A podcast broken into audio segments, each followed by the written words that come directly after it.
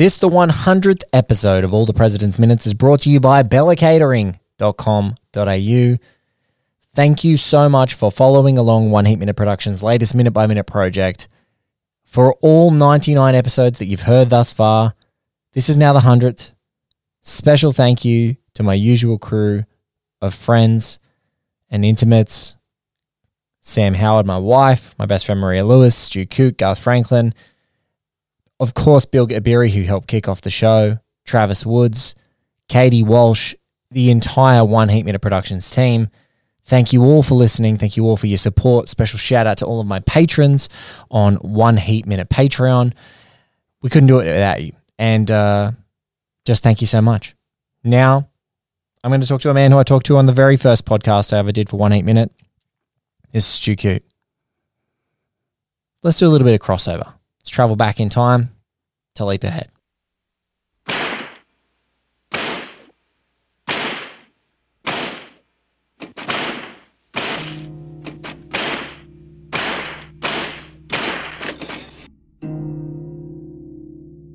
Stu, welcome to this undertaking, the first of one hundred seventy episodes that we're going to be doing of this show. Which I need to apologise for for putting you up to this in the first place. So let's explain, let's have a bit of context. Um, I think it's a great idea to to put that blowtorch on the film you love the most and just take it apart and go nuts, because... yeah, not a lot happens in a minute, or doesn't it? Like, let's let's find out. let's like, find out. Yeah, like, how far can you dig into into one minute of film? Ladies and gentlemen, welcome to All the President's Minutes.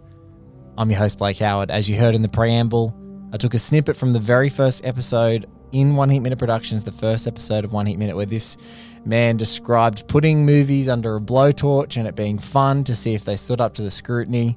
If you felt the heat in any of the One Heat Minute Production shows, you'll probably, you've probably got this man to blame. Uh, he's one of my dearest friends. Uh, he uh, uh, has given me the come to Jesus moments. It only feels right uh, that he be a part of the one hundredth show. We were going to do this as a trio in the room. Originally, when One Heat Minute was conceived, with three men, myself, Garth Franklin, who unfortunately is unwell, but he'll be on the show before we ride into the climax, and the man sitting next to me who's been at the beginning and been at the end, and at the beginning again, and now at the hundred.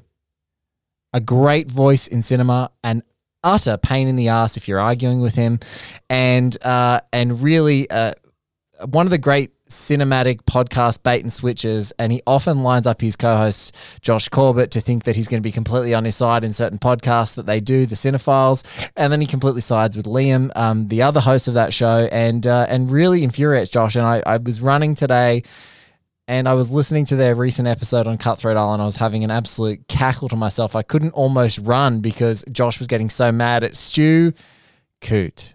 Stu, welcome to All the President's Minutes again, buddy. As you say, the bait and switch is beautiful because we record every fortnight and we do a little, we we, we walk to coffee each morning before work and we discuss the, the film a little bit, and you mm-hmm. start to just trickle things out. And then there's nothing better than leaving one of your co-hosts high and dry on an episode when they go, because you're doing that intense eye contact, and I give them the look like, yeah, go on, go on, go on. And they walk you down the hallway and then you're like, no, I actually love this movie. You son of a bitch. No, but uh, yeah, that was not the strangest thing that happened that night, I guess, when we were all in that hotel room together. But if it was the birth of your podcasting empire, then oh. I'll take a small credit for it. No, so, you should. No, it was um, it's been great. It's been um, I couldn't believe that you got to one hundred episodes so quick of this one. It's like when you like, because I've sort of just got them ticking away in the background, mm. and then you're like, "Hey, do you want to come on?" I was like, "Wow, it's gone quick." Again, yeah. Probably not quick for you. What's this? eighteen months? How like where are we at? Mate, we started this in January. It was originally going this to be year. Yes. This is pre- this is ju- just before COVID hit. Yes. This year's been so... I know everyone keeps saying, but time is just... Time is completely batty. Another thing this year. Yeah. I, I mean, we So we had talked about this kicking off November to November, uh, sort of November through to even December, January in the original conception of the show, because I was thinking about, oh, well, maybe I can run it, you know, during the political campaign, roll up, and maybe thir- and in my head I kept thinking maybe thirteen months or fourteen months if I really give it a good go, got to get this done. And this show will be done in eleven. Um, yeah. It's it's it's been an insane time, and we've upped the frequency of the episodes, and the guests have just been absolutely incredible. I've just been, I, I've completely been floored by journalists and critical minds and creators that have, uh, that have, uh, you know, jumped on this train, and I've been so, so proud of the show. And what a year to do it. I mean, we were just saying before that there might be some twists and turns left in this sort of, we're in the American election year. Yes. There might be some twists and turns yet to come, although I feel like nothing would actually shock us at this stage. There is literally, like, there've been aliens, there's there's like, been COVID, there's been fires on both sides of the globe. You could have, you could have literally Watergate, and I don't even know if it makes page two of the news at the moment. No, like it's it's just a it's a wacky time, but it's all. We're at the a, a interesting point of history where maybe we see things repeat themselves a bit. Yeah, look, even. You know, I've had so many great get uh, so many great fans of the show, and just people who followed along and supporters of everything that we've done reach out and talk about rediscovering One Heat Minute this year and after the show, or like after the Michael Mann episode, people diving back through.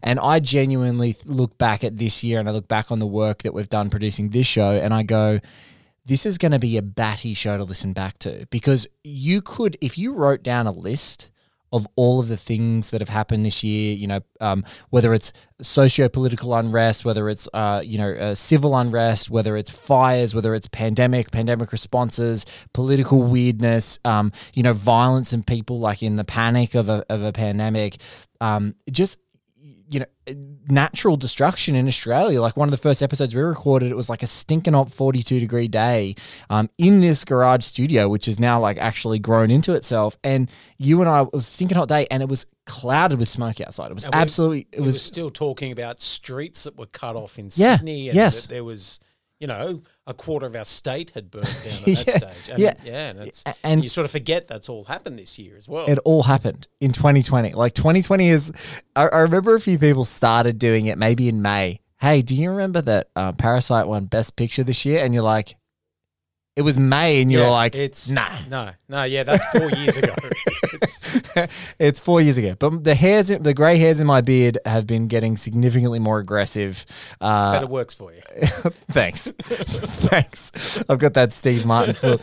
But yeah, so here we are, man, one hundred minutes into this show. Um, this movie has continued to be a salve for me as I've gone along. It's continued to incite great conversation on this show. And, you know, I, I think the words... I, in in an upcoming episode, episode one oh six, I talk more, uh, uh, you know, uh, directly about it, and I've mentioned it a couple of times with the great Matt Zeitz, Matt Zoller Seitz. He comes on the show again, and Matt just goes, Blake, I used to think this show was really, you know, this show and this film were really prescient things and a great prescient commentary, and he's like, now it's just a fantasy. Exactly yeah, to your yeah, point. Yeah, you would actually hope that one day, like we have, like... They've, just the hint of a smoking gun was enough. Yes. Now it's like you can have the smoking gun, the dead body, the signed confession, video of both being happening, and people going, yeah, but I'm not sure that's true. But like, here, this Reddit thread, yeah, I'm one hundred percent sure. Yeah, it's just so odd that it, and I mean, maybe we're all to blame as well. And I've said this about sort of the problems with like sort of film, not so much like the, the the film crit- critical sort of mass at the moment, mm. that there's really no sort of barrier to entry. Mm. And that's just in the film sense. So in like in journalism, there's no real, the old sort of uh, gatekeepers aren't there anymore. So literally anyone can throw anything up, and before long you can have six or seven articles which agree with you, and all of a sudden you've got a following. And it's like, no one was there to knock it on the head. And it's and like- And go, you're stupid. Yeah, it's like with so many films where they go, someone will say, oh, did we get it wrong? No, no, well, no, no, we were there. We were there in ninety-two. We judged it. It's not good. Oh, but let's think about it again. No, no, we've done it. We've been down that path. We're not We're not playing that game. And now those, now all the, the stalwarts are fading away, and now it's a free-for-all. It's uh, – I, I I don't know if we mentioned it on air, Um, but, you know, S- Sam Fragoso, who's an upcoming guest on the show, um, in just two episodes' time, and I had talked about, you know, film criticism coming in even, let's just say twenty twelve, even twenty eleven, twenty ten, when I started sort of coming in and and and and being around little bits and pieces, was already then was kind of in its last gasps in a way. Like, so many amazing publications do not survive solely from film criticism. Like, it is not an yeah, they art. Just can't. They, they can't. It's not even. It's it's not even really a prominent thing in our newspapers anymore. No, like before, you'd have sort of it's whittled big, down in terms like readouts, entertainment sections, and all. Even that just feels like it's gone, and not really even reply. It's no. It's this weird nothing in the middle that it's sort of. I don't know. You know, now it's just cut to articles full of like Twitter reactions, and it's so immediate. Yes. No one's actually sitting back and going, where's my two and a half thousand words on this for the Sunday for the Sunday paper, like you might have once had. But now it all just feels like it's what's the latest social media platform and what's their reaction to it, which seems... You know, I, di- I didn't do my two and a half thousand words um, a la, you know, sort of... Um, a la Pauline Kael on like a Seven Samurai. But what I did do was a TikTok dance reaction yeah, to this Marvel movie. In And in many ways, that's worth more words because a picture's worth a thousand words. So a moving picture for forty-five seconds. I mean, yeah, yeah it's it's it, it definitely was what Pauline Kael had intended when and she sort of... That's when the Mifune took over TikTok for a week. What a time to be alive. Oh, my God. But yeah, so here we are. We're one hundred minutes into this film, and um, for folks who are listening, uh, just look, thank you so much. It's been an amazing journey. Um, we're at a moment, we're at a nexus in the film where for so long these guys have been struggling and butting their heads up against trying to get people who are willing to go on the record and get witnesses and do these things and find these people, and every single time there's setbacks. And I think right now we're at a point in the film where Robert Redford as Bob Woodward and, and Dustin Hoffman as Carl Bernstein have been butting their heads against like how to get the next break. Who's the next person that's going to give us that insight? Who's the next person? And what's great about this sequence in this scene is that we start to understand like, hey, there's a great big source here. He's a big fish. And if you've read All the President's Minutes, the book, and um, you would know there's an amazing sort of lead up to find Donald Segretti and a whole bunch of witnesses and a whole bunch of lawyers pleading with him not to talk and, you know, him trying to be evasive about his involvement in all the sort of Uh, rat fucking, as uh, it, we come to know it. There's no other. The, no, the, the, the movie calls it that. It is the best. Like, it's one of the best terms of all time. Yeah, and it's like because it's even when you say it to someone, like if you call someone a rat fuck, yeah, it really cuts. It's good. Like it's sort of Goodfellas, go- like yes, meets Sopranos, meets this. Oh, Mamet, Mamet loves yeah, it. Ma- that's rat. A- Fuck. You like, rat fuck. It doesn't give you much leeway for character either side. And and and when I asked, the, or I mentioned Matt Zoller Seitz before, when I asked Matt Zeitz what he wanted to talk to me about, he's like, he's like, oh, I'd really love a deep throat scene. And I said, I've got Wouldn't one. We all. And I said, I've got a rat fucking minute for you. And he goes, one rat fucking minute. What a, that that could be the name of this entire production. It's one rat fucking minute after another. That's taken as a business name yet. Oh. One rat fucking minute. What do you guys do? Doesn't matter. It's a good name. It's the best it's all name. All in the business card. One R F M, I think, is probably what you'd be able to get on there. Um, so we're with the boys. We're in a car. Uh, we were lucky enough. I think was it fucking this year to see this movie on a big screen. I think it was one of the first retro screenings. In January? Yeah, because Event Cinemas, because I've been keeping an eye on them, and they did. I missed a fair few last year that I wanted to see. And so it was this, because we caught the Searchers not long. Searchers before. before? Yeah, just before. before this. Because we had the Searchers, this, and then the Conversation. Mm. And I want to say that was all around probably before February. Jan, Feb. Yeah, yeah. It, was, it, it was. It felt like Aussie summer. Yeah, yeah, and it was beginning of the year. And so we got to see this one on the big screen. Man, this played. Man, this Conversation that comes up played. Um, thanks for being a part of it. And uh, we're going to watch the hundredth minute to get it right now, Stu and I. And he's live in the studio That's another fucking very rare thing for this show this yeah, year. It is yeah, like in yeah. a year that has been lived digitally, it's so nice I can see him. Usually I'm on AirPods hiding away while my partner yells at me to stop the yelling about, I don't care who's the better joker. I keep meaning to Heath Ledger, just shut up. It's it's all those things. But now he's he's here, he's in one rat fucking studio with me. May, may get that name. Um, but we're going to watch the boys right now sort of talk about this man, Don Segretti, start unpacking what's happening. You guys are going to listen along, and then we're going to come back and talk about it. He said that Shipley was asked in the summer of nineteen seventy-one by an old Army buddy, a Donald Segretti, to join a group of other lawyers for Nixon's campaign to sabotage a Democratic candidate. Listen, make a left when you can. We'll go to my phone. Democratic candidate? That's right. Now, I was able to make a couple calls today, and I got Segretti's records for the year ninety, his travel records, for the year nineteen seventy-one seventy-two. Does the F B I know about... Did you say left or right? Left. We're going to hunches. We gotta go, we gotta go through the records. Wait, does the F B I know about Segretti? The F B I interrogated Segretti and found yeah. out that he wasn't involved in the break-in, so they dropped it. They didn't follow through on it. Where is he? He's in California. You should look at this. What? Segretti crisscrossed the country at least a dozen times. He always stayed in cities where there are Democratic primaries. Well, if the break-in... It's just one incident in a campaign of sabotage that began a whole year before Watergate. Then for the first time, the break-in makes sense. This isn't so crazy. This whole thing didn't start with the bugging of the headquarters. Segretti was doing this a year before the bugging. And a year before, Nixon wasn't slaughtering Musk. He was running behind. Great. Great minute. Yeah, that's where Aaron Sorkin gets the walk and talk from. This is the drive and talk. The drive and talk. Yeah, the drive and talk. Don't you love an in...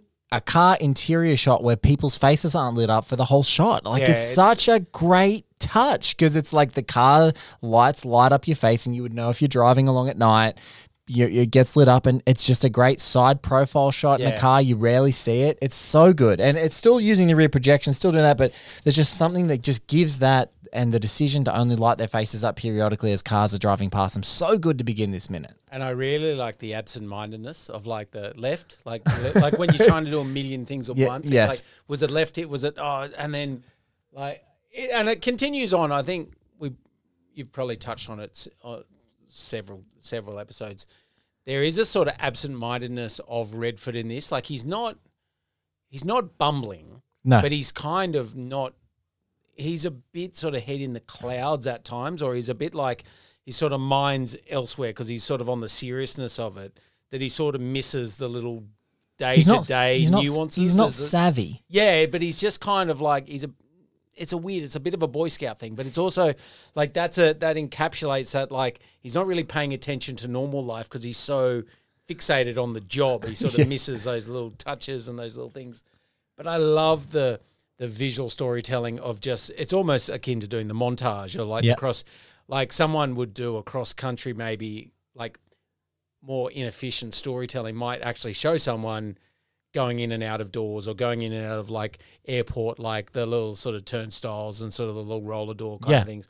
But this just to do the lay down like set of cards, also showing the, the journalism work and you can tell that they're all – some of them are real or some faxes. Of them the originals. Yeah. Some of them are photocopies. Some of them have come in and it's just bang, bang, like laying their cards literally down on the table. They're nice little touches. And it's a flashier kind of filmmaking that you're referencing, but it's like – and which you can do it and you can show your sort of savant, you know, show-off showiness in that moment or you can do exactly as you said, which is like – you continue to show the grind of like photocopies and stuff. And they're, we now see in the latter part of the scene, they're lying across the floor, laying this shit out, trying to, trying to find that what these pieces of paper, are, pieces of paper are telling them.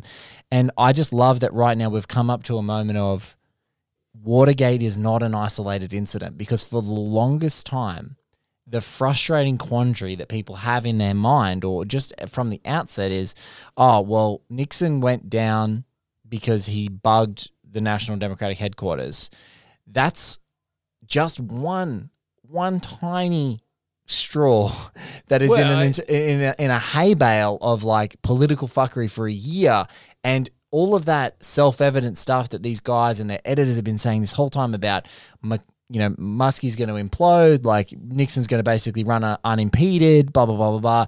It's all been this calculated thing and finding these finding these other people is is is just just what they're about to catch. Which seems so odd because it's like a, a powder keg of badness. Yes. but everyone is so nonchalant about it. And you're like, you're well funded. There's all like off the book stuff and talking millions of dollars. Yeah. And to think that the bugging wasn't even necessary at the end of the day. They'd all, they would have had the spoils.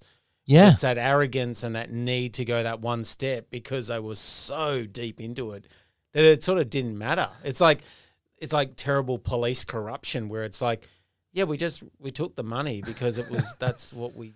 Yeah. It's not even negative. It's and, like. And there are people here, like I love hearing about, there's the guys who did the Watergate break-in. They're, they're, they're one element of it. Yeah. Then there's the, then there's like, who we later find out, the architect of the Canuck letter, um, who has uh, a wife and a family and a dog and a cat, um, as we're about to hear later in the movie. Um, and, but then you've got, Then you've got someone like Donald Segretti here who they start to discover, and um, and Alex Shipley. And these guys are, when you start to see the complexity of the machine, that these guys are all funded and they're all moving and they're all different parts and they've all got all these different patches that they work. It's like, oh no, there, there's a whole engine of political fuckery on potentially both sides of the political spectrum. But here, like Nixon is like, is like, they talk about like old samurais folding the metal of the swords. Like yeah, yeah, it is, yeah, yeah, it is yeah. like the perfect samurai sword of messing with people just at the right amount, at the right levels.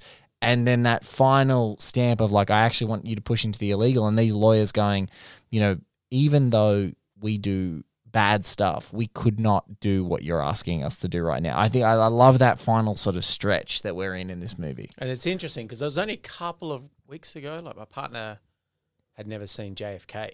Oh, great. And I was like, well, strap in because we're doing... Me and Ollie Stone have got to show you some shit we're right now. Doing, and, I mean, Stone can't even spell subtlety, so which is fine, but it's sort of dealing with the same thing of, like, just how much the wool could be pulled over, yeah. like, someone's eyes. But that the fact that... And it sort of touched on a bit in Spotlight. Mm-hmm. When they went round looking, like, talking to all the priests, and there was like a guy, it's sort of, the film wasn't a bit clear in Spotlight whether he had sort of some kind of like onset, early onset dementia. But when they hit him up and they're like, did you do this badness to these kids? And he was like, yeah. Yeah. Like we, we all did it. Like that cultural and systemic problems, mm-hmm. like the corruption in this, which is just like, you even see, they're not really even hiding their tracks. Like the way he's sort of jumping around the city, oh, sorry, around the country. Also love that. Now we're in a we're in a post. I don't know if you're aware of this. We're in a post Tenet world. Like we live in post. It was pre. It's pre and post Tenet, and not just for because this at times is exposition. The movie, absolutely, like, it is, but it it has on paper a bunch of people sitting down in rooms having conversations and should not work. Walking, walking, walking everyone through it like they're a six year old. Like even this scene, yes, is very much like pointing it out, going. He must have done like, and there's the visual aids to be like, look, he was here, he's yeah. here. Oh, oh, and like, they're we're sort of coming to it like at the same time the characters do. They never get too far ahead of us. They're never mocking the audience, and that's because it's written heard, so well. I heard Redford have a great phrase of what he called this movie. He said it's a it's a how done it about a who done it, mm. and I think that that's the great layering of like. We want to see how these journalists did what they did when they're investigating a whodunit. So we want to see all that Manny Farber, termite art, laying it out there. And we don't want it to be laid on too thick. We don't want it to be too showy. We want it to have atmosphere. Want it, we want to feel the texture of the corduroy making the sound in between Robert Redford's legs. That's the that's that we want to feel it. We want to be right there. And right now here, you know, on the floor of Bernstein's apartment as the scene concludes is is these guys like literally mapping out, wait a second, if this guy exists and he's staying in democratic places and we've seen all these we've seen all these dominoes in this democratic campaign fall unceremoniously throughout, then this is way bigger than one hotel break-in. And in the wrong hands, yeah, this could have been so dry. Oh. And you've got to have like from starting. And that's, I mean, this has always been the joy of the breaking down of the minute. Yes. Of to see what, like, you're not always appreciating just how much visual information and audio, obviously, but more the vi- visual information is coming across in a minute of film. Like we sort of, I still do, and I still take, you know, it's, you go back, especially this time when we haven't had as many cinema releases, you go back and how many people go, oh, I rewatched that thing. Yeah, it's not, there's a lot going on in that thing. You're like, yeah, with a bit of time and perspective, there's a lot, like there's a lot happening. And then it's yes. so in this, like to go from like the car scene to the the little montage of the the stuff into now the floor and just information coming, never feeling overwhelmed. No. You never feel like, especially in this, this could be, it's pretty on, again, like you say, on paper, so convoluted. Like yeah. where do you, where do you start with your entry point? How do you map all that out? And all the names are really tough as well. Like, you know, right now in this scene, I only know it because I've watched it so many times in preparation for the show and doing it, but it's like, oh, we found Alex Shipley. And Alex Shipley, and if you've read the book, you'll, you know, these are dings in your head. Ding, ding, ding. You you know, this is a whole chapter or a whole segment of the book. And so you're like, oh, Alex Shipley into Donald Segretti, and he's, he's hopping over town, and the F B I did this, and who's the F B I, and what's his name again? And you, if you're if you're chasing names in this movie, you will get lost quickly. But I think that that's the, that, that goes to exactly what you're saying, the how effective and how uh, economical the the the relay of information is, where it's like some of these names really matter, and one of them matters. It's Donald Segretti. You want to yeah. know how I know it matters? Because I've just laid you out twenty cards without yeah. you realizing, yeah. and I'm underscoring his name because you want to know him. And guess why you want to know him? Because we're about to go see him. And they burn, they burn characters really well. Like they use up the source. And that and then, gives them the next person. Yes. But you don't ever wonder, oh, let's go back. Like, yes. you don't ever need to circle back on many people. The only time we Slippery do. Slippery Sloan is one who yeah, they have to. And we do on the the F B I, the F B I guy that fucks them over. Joe, at the end. yeah. Yeah. Like, we go towards the end when it's all, when all the ties are coming together, but we're not constantly needing to go back and catch everyone back up as to where they are. Like, it's yep. always moving forward. And we have a couple of the, like, I guess the editorial scenes. Work as that nice little sort of like previously on All The President's Men. Where are we? Are we are we getting off the boys yet? Are we still going? No, no, we're still going. Oh, wait, we're waiting for a what scene? Yeah, yeah we're waiting for we're wait, waiting for those scenes. And let me just say, look at look at Redford in the the, the tie and the shirt combo. He's all business. Oh, it's mate. so good. He's he's good, and and the. It must be a quadruple Windsor. I've tried to tie a double Windsor tie knot to look like the ties in this movie, and I can't do it. It must be a triple Windsor. Like, it's so fat and meaty as a tie. It's always, like, loosely fitting. He just looks great. They both look fantastic in this movie. I know, and I, I still, even in this shot with Dustin Hoffman, has no business being having the sex appeal that he does. We had, like, we had an interesting chat in the office today about, like, which big celebrities have the least amount of like sexual Sex appeal on screen. Yeah. yes. So it comes down to basically like The Rock, oh, Tom Cruise. Like there's no, no one can actually go up against them. I actually strangely think Denzel is in that. Like he's got, oh, swa- yeah? he's got swagger, swagger, but he doesn't have, there's no smoldering tension when he's on scene. Will Smith as well. The only person who's been able to get any smoldering tension out of him is Margot, our own Margot Robbie. They That's sizzle. one movie. They in focus. are in focus. They absolutely like focus sizzle. is out of control. But anyone, oh no, that, you've forgotten a massive one. You got to bring old Suicide, Vin in there. Suicide Squad. You got to bring old Vin in there. Oh, Vin, Vin Diesel. You say no smolder, or there is smolder. There, I mean, uh, other than Man Smolder with his former co-star, the look, dearly departed Paul Walker, and him looking at Coronas. And saying and saying one of the greatest phrases I've ever heard, which, and I'm just going to say the phrase and then I'll give you the line reading, which is, I remember everything about my father, and him going, I remember my father. It's so good. It, but Hoffman here has irrational amounts of sex appeal up against like in Redford. I know, he's just a little bit, it's, it's because he's, you know, Redford's like crisscross, you know, the, so American friends of mine call it like crisscross applesauce. He's like sitting up like he's in a class. Yeah. And Hoffman's the lounger. Yeah. He's got that bit more. Always uh, a soft pack of darts nearby oh, that he just mate. taps the bottom to pop one out. Always looking for a lighter or oh, a match. Loves everywhere. it. And and his apartment is funny. It's like a few people, and and and thank you to the women who've been a part of this show, has said, you know, um, The the Bernstein apartment looks so much more clean and so much more like pristine than Woodward's, because Woodward looks like a mess. It's yeah. just piles of papers yeah. and, and all those sorts of things and drafts and those sorts of things. And people are like, Yeah, but at the time, Bernstein is meant to be this have this reputation of being a ladies' man. His apartment has probably seen more ladies, so oh, therefore would be one million percent. And they've all and he's a busted unit, so they've all come and tried to fix him up at some stage until he gets caught stooping their sister, and then it's all on to the next one. I think he would have owned a lava lamp. I think just quietly. In the bedroom. In the bedroom. A bit of shag carpet on the floor. Oh, my goodness. Some beads on the, on the coming down off the curtains.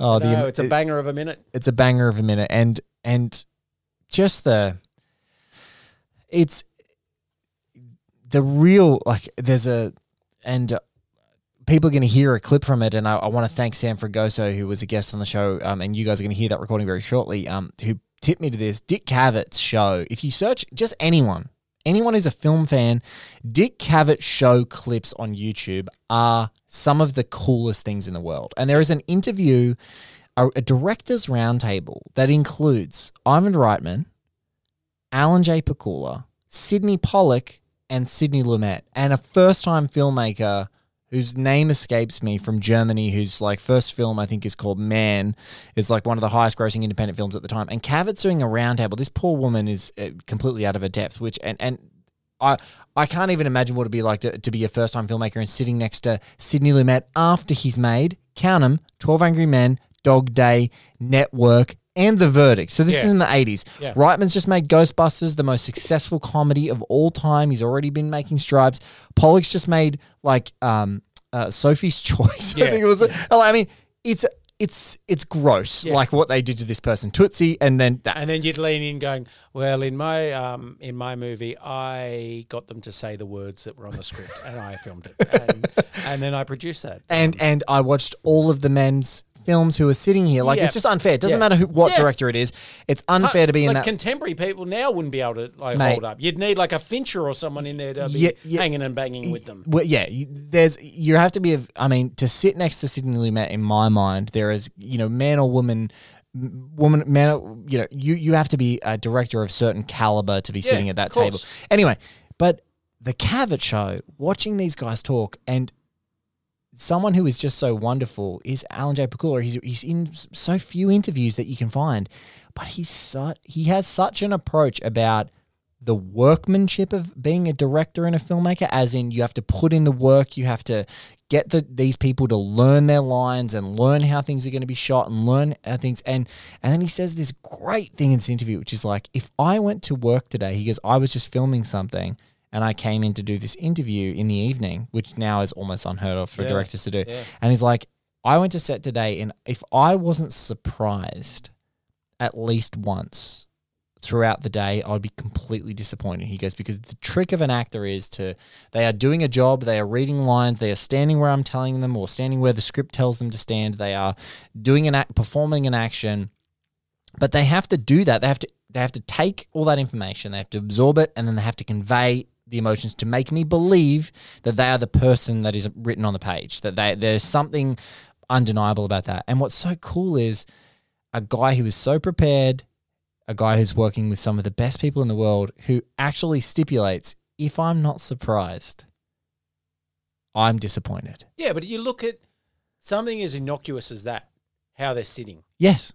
That could be a direction. Yes. It could be, look, I want you to do this. Or guys, just go and sit, sit and see how it see how it lands. How would you, Woodward and Bernstein be sitting in this space? Or just does it work? Like the it's like going to a bar when the night when it's like those nights when you go to the pub and you're like, we've all been to the pub a million times, but there's some nights you go and you just go, there's just something. There's a bit of magic in the air tonight. I don't know what it is. You can't force it. Nah, it's you, like you can.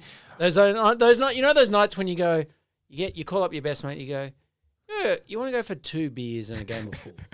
Oh no! And just like not even like does it become drunk and shit, but they're just those nights where like you then meet like people and it turns into this sort of rowdy fun time. But you could never have planned to go have that night. But you know the bar, you know the place, you know the people you're going with, mate. And then it just happens. It's the same reason you go, all right, I'll go out, but I'm not going if he's coming or she's coming, because they're always shit nice when they come and someone's going out and fight. But it's those weird things, because I think the last I, time we saw, when we went at one of the retro screens, we went to Predator. Yes. I just came off listening to an interview with Peter Gallagher, and he was saying when he was in Altman films, Altman would get him and he'd say, Gallagher would say, why am I here? And he goes, because Peter, I bring you in because you give me orange yeah. in the painting. You give me orange, but you'll also come and give me a little bit of blue that I don't even know I need yet. Yeah. And it's like, that must be a bit of that. Like, I can frame and I can have a really strict yes. control about anything you do. But when someone does that thing out left field, and that must, and that's the, the tension of this alchemy. Like, it's why yeah. it's so unfair when we go, you know, oh, that movie sucked. This person's terrible. This person's a genius. And you go, are they? Or were they just part of wrangling yeah. three hundred odd people? And for whatever moment it hit, it worked, it got captured. Like, it's a, you know, it's why it's almost a bit unfair. You've to just, It's, it's, something a couple it's, the, of times. It's, like the, it's the chalk and cheese of doing two behemoth movies minute by minute in Heat and then All the President's Men, is that in Heat so many people talk about Michael Mann and, and his influence on the way that the film has been conducted, and the in, the complete contrast is in All the President's Men, it's a fight for a whole stack of different people's influence on this movie. Is it Redford? Is it Hoffman? Is it Goldman? Is it Pakula? Is it Willis? Is it is it the guys being on set? Like, who the hell is it? And and is it Robards? It's the that's what I'm loving about the different discourse. If you're like a big Autourus fan or you like movies that are collaborations, it's like this movie feels to me so much like a hearty collaboration where like some mad scientist put all these incredible elements together and on screen they are making magic gold. Like, you cannot, you, you just can't fathom how this should work, but it, it, it is so unbelievably great every time to watch it, even minutes, just tiny choice, a, a side projection in a car with the lights are coming up on their eyes to completely make a stupid drive and talk scene vastly more dynamic, and then a flub like, where am I going? Like yeah. that left, like but that's the, magic. To do that, that, the writing to do that, yeah, like to have, to not break, like, because that where am I going, we've all, all done it. We've all like... Even worse now with G P Ses, is it left here or is it the next, like, yeah. no, it's the next, but it just, it breaks it up and it humanizes the experience as well in a beautiful, in what? It's less than like, what, probably twelve seconds of screen time mm-hmm. of just bang, but just that little, the horn going, it's just another, like it's another thing that brings us in. That's why I just circle back to Tenet. That Tenet was so many different. Don't you, don't, I'm not, I'm not, don't I'm not, you stain this podcast not, with your I'm Tenet not, talk. I'm not, I'm not, like. If you don't, look, here, here he goes. Between between you and me, mm-hmm. if you don't get it, it's all right. Hey, you know, hey, if you don't, get, guess what? If you don't, I get it. If you know, you know, if you hey, don't, hey, if you hey, don't wait, get it, wait, wait, it's okay. Hey, hey, hey not, listen, no one's going to think less of you. I if get you it. Go, if you don't, just, I get it. If you don't understand it, just now, it's all right. People allowed, like, I get it. There's a reason. There's a reason we have like. Different degrees, like there's like people can read at a much higher level. If sure, you if you sure. if you can't understand the book, mm-hmm. just you just put it back on the shelf, and we'll get you something. We'll get, we'll get you, you something we'll easy to follow. Heat. We'll get you heat. Oh. If, that's, if you need, oh, if you need good right. guys, bad guys. Right. If you need like, but yeah, that's that's cooking too much. That's like trying to squeeze too much exposition in. Mm. In it, well, we can't hear it for the most part. Apart from that, it's visionary. From what I heard. I really like the seven the seven words I heard I really like. But that's the thing. You can do too much the other way and it, it completely throws the balance off. Yes. Something like Tenet, because it's the only thing in the conversation at the moment. I like people going, people go, I don't know why I didn't like it. And someone will go, well, you didn't like it because it wasn't good. And you're like, no, this is exceptionally well made in terms of craft and everything. Mm-hmm. But something in the cake, the flavour, if you have to tone down something, if you have a, or you give me one more, two more scenes of this or something or this or this performance is too big. Yeah. And it's like having the soundboard here. You push a couple of things up and down, then all of a sudden you're like, whoa, Ooh. we are in a completely different, different, like different, different world, different. And that's somewhat I, you the know, beauty of something like this. In inter- a bit of internal cross-promotion, I think um, on Inherent Vice very recently, it was Damon Ho was a guest with uh, with Travis Woods, our host on that show.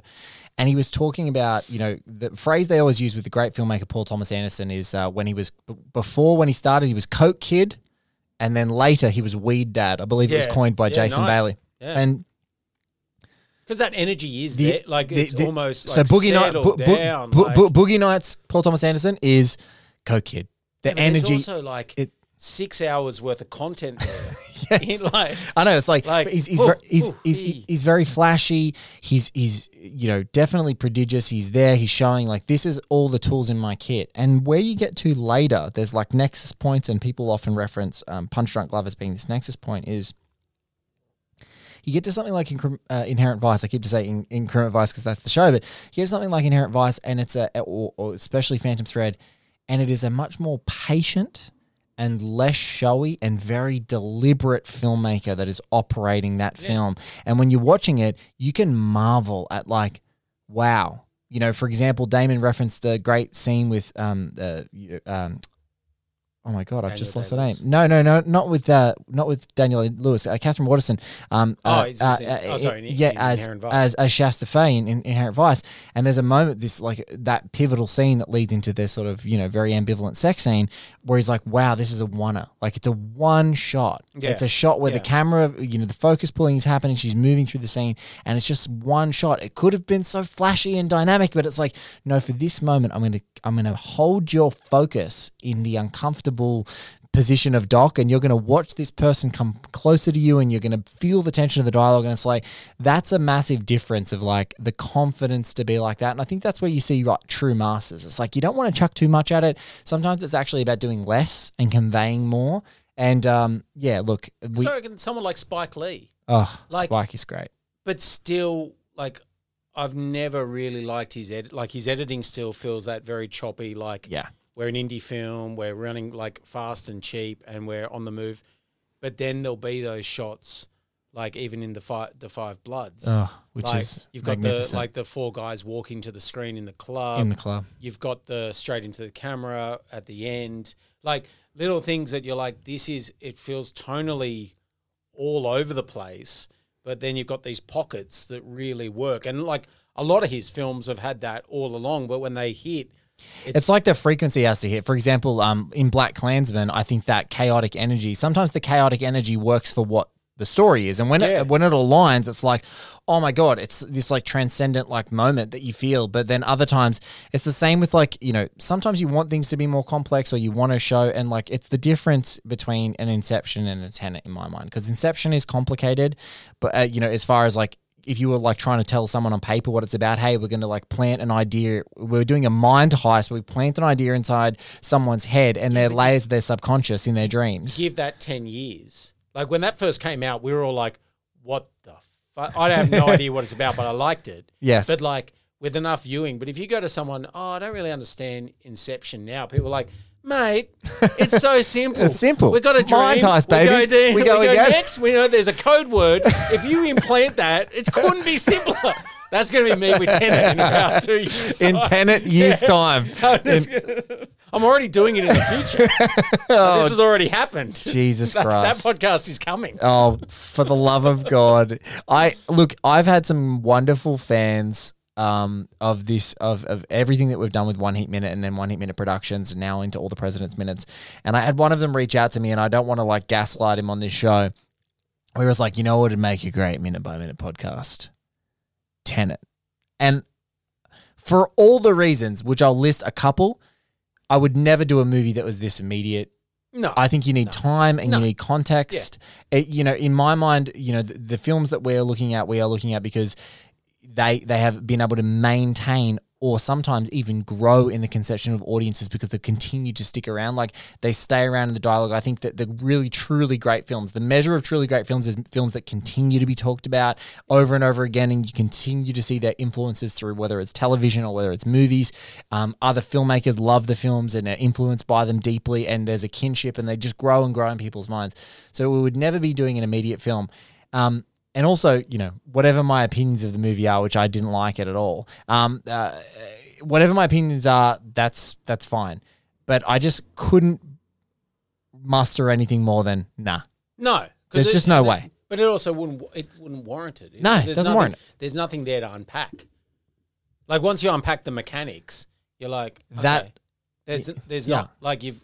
like you've. How many which, minutes can I talk about but, Elizabeth Debicki's... L- height yeah where right. she where how I mean I just want to do a minute on that car chase where she actually uses her awesome height to unlock a front door from the back rear passenger seat Yeah, exactly. That's all I want to like, talk about and for that's, Tenet. That's I would listen to that. But that's when you come back to this, and this this is not trying to be showy. No. This is not at all. But finally, just while I've got Redford on the screen, I actually, because this is the hundredth episode, oh my God. I actually reached out to Redford's people. You did? To try and get uh, them, and I've got the email here. I haven't read it yet because I was like waiting for today. So I'm gonna, do you mind if I? Oh, read please do, so please. I, I wrote out to his people, and because, and I, I actually have to thank Garth Franklin for this. Oh, really? Because he got me in touch with their people, and I thought, there's what better way to for the hundredth episode? Please. So I'll just, I sent them, I basically sent that you've been doing this, you've been dedicating one minute at a time. I was inspired by, actually by you getting Michael Mann on. Oh, right. And they wrote back, uh, dear Mister Coote, uh, thank you for your email. Uh, Mister Redford has no interest in your screenplay. I don't don't know what that's about. I don't know where that's come from. Right. Uh, something, something, cease and desist. Oh. Um, stop sending us emails. Ah. Um, yeah, no podcast talk here, but um, look, well, at least he's getting... I'm getting close to getting that Look, screenplay. I, I mean, so I we're mean, getting we're getting close. You're making an impression, exactly, and I thank you for it. If he has to turn up at the court case to block me, then so be it. But I'll sure to get in a word. Hey, if he turns, if up. I can be like Woodward and just hang out in the back seats and the cheap seats, I'm in. As the bailiffs are taking me away, Mister Redford, can I get a minute, just a moment of your time? One minute. Oh, oh bless you. It's been fun. It's been fun to come in for the hundredth time doing this. It feels like this. I think this is actually my coincides with my hundredth episode appearing on your podcast as well. It's close. Yeah. I reckon you're in the twenties now across all so. podcasts. You have to be. You have to be. That's more than the Cinephiles. At yeah, exactly. I've done, I've done about twelve of those. So yeah, no, I'm going. It's going strong. Look, it's great to see you in the flesh. It's great to have you a part of the show. It's great to have your influence on the show. And uh, thank you so much. You're a legend, and I appreciate you being here. And, and it feels like for the milestone episodes, uh, there's only one person that I start to think about uh, for those, and that's you. So, who's available? Who lives down the road? who, who you will, don't live down the road just will, yet. Who will work for cheap? We'll get him in. Get him in. Yeah. Get him in right now. Bless you, man. Thanks so much for being a part of the show. My pleasure. There he is, the man, the myth, Stu Coote. If you guys want to follow Stu, the best thing you can do is go to Twitter uh, and and see what ultimately is him being restrained uh, at Stu underscore watches. If you want to find uh, his show, Cinephiles, just go to anywhere that you find your podcasts and search Cine, S I N N E R F I L E S. He does that with his buddies, Josh and Liam. Um, they are both essential followers as well. Just follow at Cinephiles. That's the best place. You'll find all the boys talking there. Thank you all for listening. one hundred episodes. We're just lining them up this week. You're going to have amazing guests coming at you. one heat minute dot com to find out about all of our different projects. One Heat Minute Patreon at Patreon forward slash One Heat Minute. If you guys want to find out extra bonuses, get bonus episodes, and support the show with uh, a little bit of scratch, we'd appreciate it. Otherwise, subscribe, rate, review. Thank you for being a part of the show. Thank you for listening. Thank you for continuing to help us put a blowtorch to our favorite movies of all time.